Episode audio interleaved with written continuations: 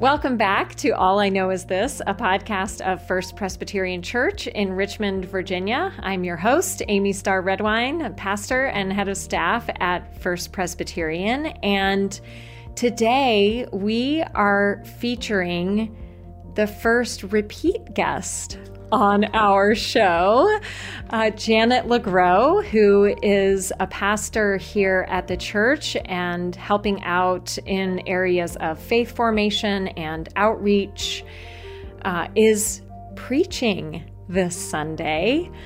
And so I thought it made the most sense to have her come and talk about our topic for this week of this journey of Lent, and that is all I know about trust. Um, a very big theological topic. And don't tell us everything you know because then you won't have anything to preach about. but welcome back. Thank you very much. Love the thought of being a regular. Why don't you tell us uh, what the what's the passage that we'll be hearing on this Sunday when we're thinking about trust? The passage is a great one. Um, it is Exodus 17, and it is smack in the middle, actually, in the beginning of the wilderness. Uh-huh. The um, full congregation of Israel and Moses making their way through, and they are thirsty. There's oh. no water, and they're not very happy about it. And this is after Moses has rescued the Israelites mm. from slavery in Egypt. That's right. And parted the Red Sea and mm. brought them out into we like to think of them just going straight to the promised land, but no. But no. There's 40 years of wandering in the As they say, they traveled in stages. In stages. There was a lot to do, and that's right. And they were rescued from slavery. They are essentially free. Mm-hmm. Um, but they are experiencing a lot of hardship in their freedom, and they're realizing that freedom isn't all they imagined it to be. Mm and they're scared, they're unhappy, they're blaming Moses. Mm. And they're physically thirsty. Yeah. You know, they're I think they're really afraid. Mm-hmm. And so that's so this issue of trust, you know, there's always the flip side of everything. The flip side of trust is fear, mm-hmm. anxiety, worry, um, complaining, uh, murmuring, murmuring, yes, as they the, say. These are there's a series of these, right? They call them the murmuring that's stories. right. That's right. Um, so this, and the grumbling, I think that's mm-hmm. another way I've heard it described. Blaming. That people are kind of fussing mm-hmm. under their breath. Mm-hmm. Um, Moses even says, "Why are you blaming me?" Poor Moses. it's hard to be a leader. so, um, again, I don't want you to have to to go too deeply into what you expect to be enlightening. You know how how you'll enlighten us about trust in your sermon, but maybe share with us a little bit what what has been the role of trust in your mm. own life of faith, and how do you feel that has kind of played out for you? Well, you know, it's interesting because this uh, this passage rings true for me in my own life as well because mm. I come from a family of worriers. Uh-huh. And so I think what what it causes me to think about is how do we deal with those worries and those fears when they come along and often they're very real mm-hmm. they're mm-hmm. they're not phony in this story they're not right. they're not worried about something that they're only imagining they're really yeah. thirsty and so, what do you do? What do you do when you have those real worries? Mm-hmm. Um, and where do you turn? And who do you go to? Who do you trust in that situation? And so, I would say, you know, when I think of my own life, I grew up in a family where we actually we didn't talk a lot about love or how we how much we loved each other. Um, but we were a family based on trust as I mm. as I look back on it. We were always there for each other.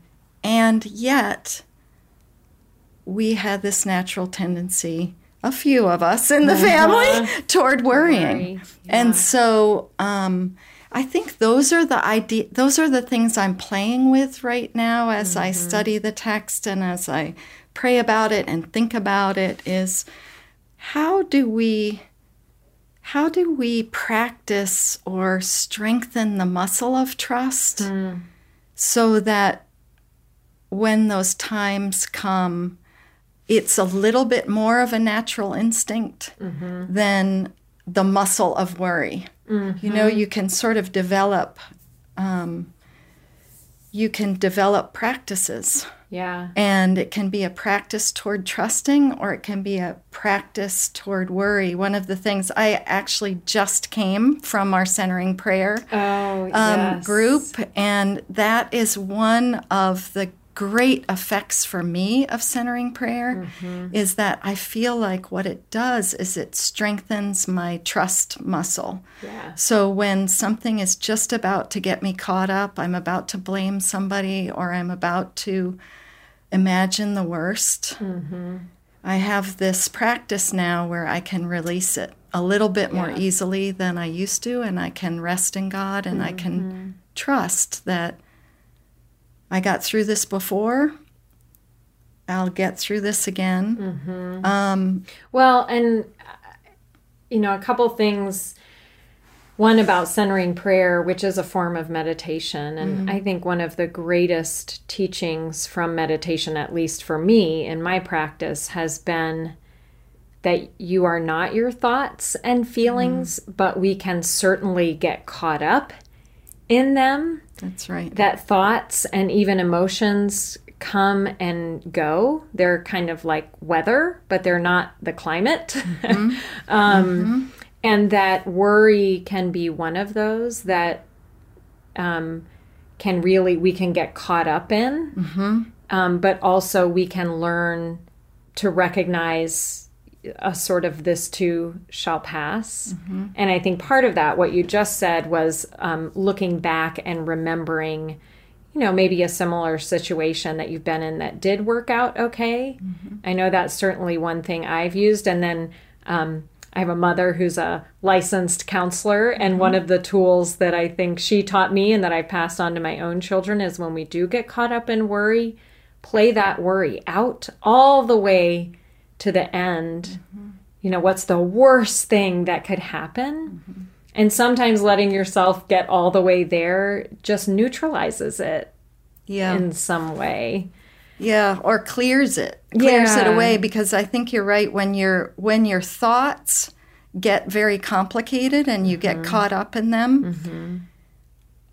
Uh, sometimes you can miss seeing something that's actually very simple. And this is another thing the passage is saying to me right now uh, as I'm looking at it is the people were so caught up in in their worry and their blame. Moses then gets caught up in them being complainers mm-hmm. and goes to God and says, What am I going to do with these people? They're going to stone me. And he's escalated it, mm-hmm. you know, to the worst case scenario, at which point God says, Well, let's give them some water. Yeah. They're thirsty. right. Let's, try that. Let's try giving them some water. And it, it's almost like you can feel um, all that escalation just Mm-hmm. diminish. Oh, yeah, they're thirsty. yeah. Let's give them some water. Yeah. And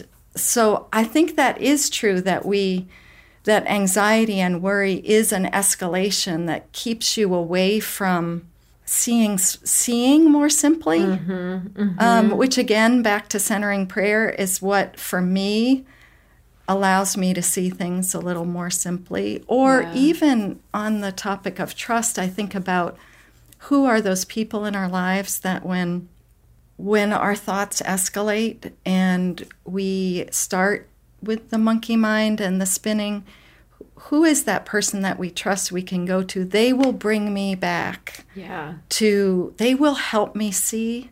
They will bring me back to what the real issue is. They'll speak honestly. I trust them. They can say the hard thing and i can hear it. Um, And so sometimes it's a person, sometimes it's a prayer, mm-hmm. um, going to God. But where so are those places to have that. Or to have yeah, right. yeah. Right. Um, thinking about that I, i'm thinking about some of the conversations that we've been having both as a church community but also on our staff about um, young people today mm-hmm. and the rise in mm-hmm. anxiety mm-hmm. that our young people and adolescents are are struggling with. And yep just wondering um, from your experiences as a as a mother and having worked in schools, um, is there something that you have found is helpful to share? Mm. Well, a couple things. One, I think that it is really important to develop practices a lot mm-hmm. of times with teenagers we call them strategies mm-hmm. that you can that you can actually develop some strategies that where if you're having a fear or an anxiety where your first instinct is to flee, Mm-hmm. I want to go back to Egypt. Yeah. I don't want to stay here anymore. It was a lot easier you know, there. It was a lot easier with all in Egypt. the hardship. Yeah. And um, so your first instinct is to flee, but for especially for young people, can you develop a strategy where um, you can move toward it? Mm, you can move mm-hmm. toward the thing, whether it's going to school on a day that you're worried about going to school or taking a test on a day that you're worried about that or or going into a social situation that you might be pretty nervous about mm-hmm. um, you can develop some strategies to help you enter the situation instead of leave, the, situation. situation. Oh, that's helpful. And the other thing is that I've I've often heard people, especially people heading off to college or heading away to summer camp or mm-hmm. something, to keep with you a list. Make a list of five people that you really trust mm. and that you will carry with you that if you need to, you can turn to them. Another thing that happens when you're anxious is your mind doesn't work mm-hmm. as clearly. Mm-hmm. I have nobody to turn to. I don't right. know who to call. Right. Keep with you a list of five people that you could turn to if you need to mm-hmm. at any time. And um, that is um, a little reminder. Surprisingly simple but powerful mm-hmm. piece of advice mm-hmm. because, and you're so right in in those kinds of situations. It, it is really hard to think clearly, mm-hmm.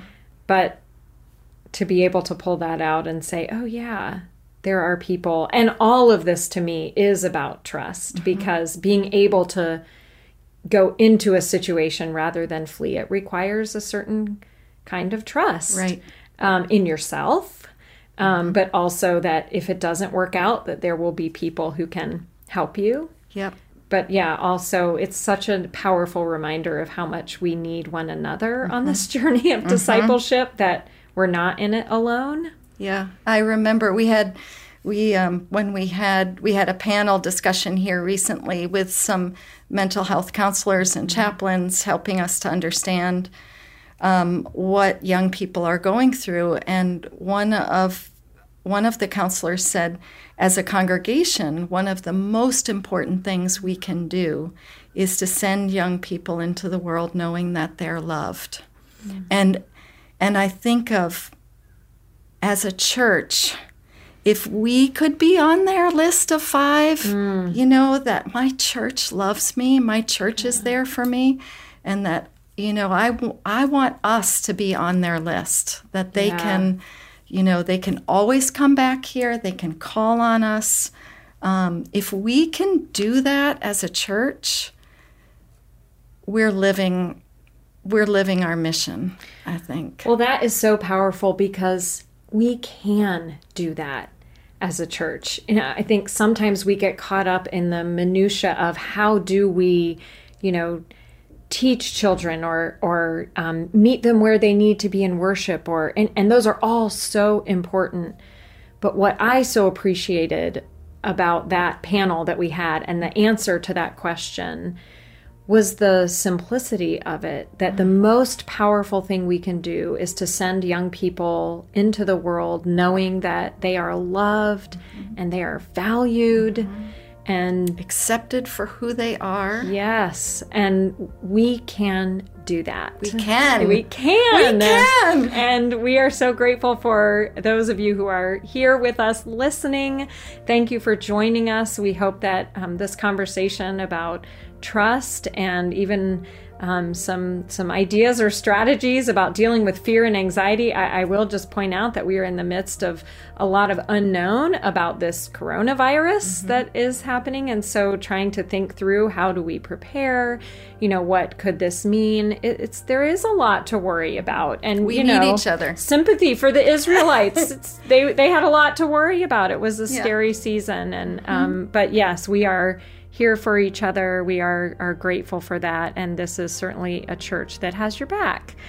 Um, so come back. We'll, we'll be here for a few more weeks during this season of Lent as we think about what we know about some of these big topics. And if you would, please subscribe to All I Know Is This wherever you listen to your podcasts. You can also rate us and review us. And the main reason to do that, um, I mean, it makes us feel good if you'd rate us well.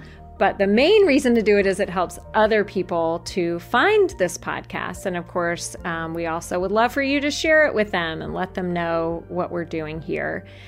If you have questions about how to do any of this, visit us online. We are at fpcrichmond.org.